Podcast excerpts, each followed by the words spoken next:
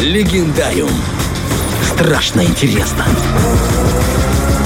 Ну и вот мы снова выходим на охоту за городскими легендами, и сегодня мы затронем тему Америки, городских их легенд, и в частности историю про Снэллигастер. Это такая чуди... Снэллигастер. Снэллигастер. Новое слово еще одно в нашем э, словаре. Снэллигастер. Да, это такое чудище, что кошмарило часть восточного побережья. И вся история началась давным-давно, в восемнадцатом веке, в тридцатых годах. Это был штат Мэриленд, и там было что-то вроде поселения немецких иммигрантов. Угу.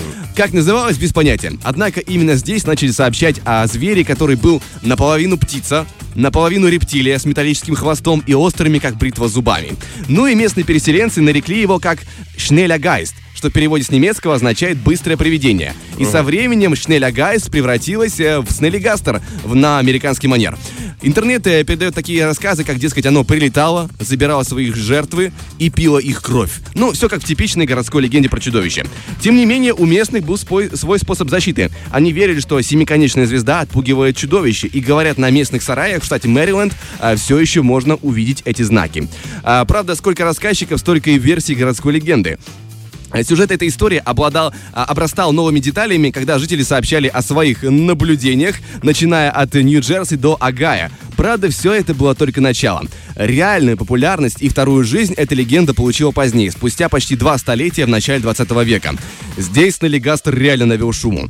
И в определенный момент, как сообщают англоязычные источники, в начале двадцатого века в газетах появилось просто море статей, в которых были рассказы перепуганных местных жителей. Они видели того самого огромного зверя с большими крыльями, заостренным клювом и когтями, похожими на стальные крюки. Люди рассказывали, что его визг был похож на гудок поезда. И тут в целом понеслась. Были сообщения в газетах, что Снэллигастер уволок взрослого мужчину, а затем бросил на какой-то скале со следами зубов на шее. В другой истории сообщалось, что это существо отложило яйцо размером с бочку. Ну, всякое бывает. Всякое бывает. Да. Еще одна история рассказывает, что Снэллигастер налетел на железнодорожника, поднял его за подтяжки в воздух и даже разговаривал с ним. И вся эта история довольно быстро разнеслась по Америке. И, чтобы ты понимал, один институт был даже готов заплатить хорошие деньги за шкуру этого зверя. А, кроме того, рассказывают, что история про Снэллигастера дошла и до президента США Теодора Рузвельта. Он был зрядовым охотником и а, поговаривал, что был готов отложить сафари в Африке, лишь бы поохотиться на этого легендарного зверя. Ну, опять же, все, что рассказывают в интернете, нужно делить надвое. А, правда, есть информация, что, дескать, нашли перевос... первоисточник всех этих сообщений. Это была какая-то газета, которая просто хотела на почве мистификации набрать побольше своих подписчиков, как говорят сегодня, да, угу. больше читателей, ну и давай разгонять эту информацию.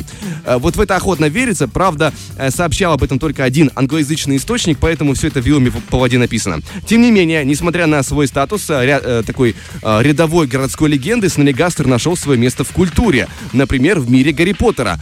Джон Роулинг в две тысячи семнадцатом году добавил в свою книгу «Фантастические, фантастические твари и где их э, найти», включил Снэллигастера. Угу. И по описанию очень похоже на то, что было в этих историях от людей рассказано. И кроме того, в завершение расскажу, что еще есть молочная ферма э, в том штате э, Мэриленд, где началась вся легенда, и там производится мороженое со вкусом Снэллигастер.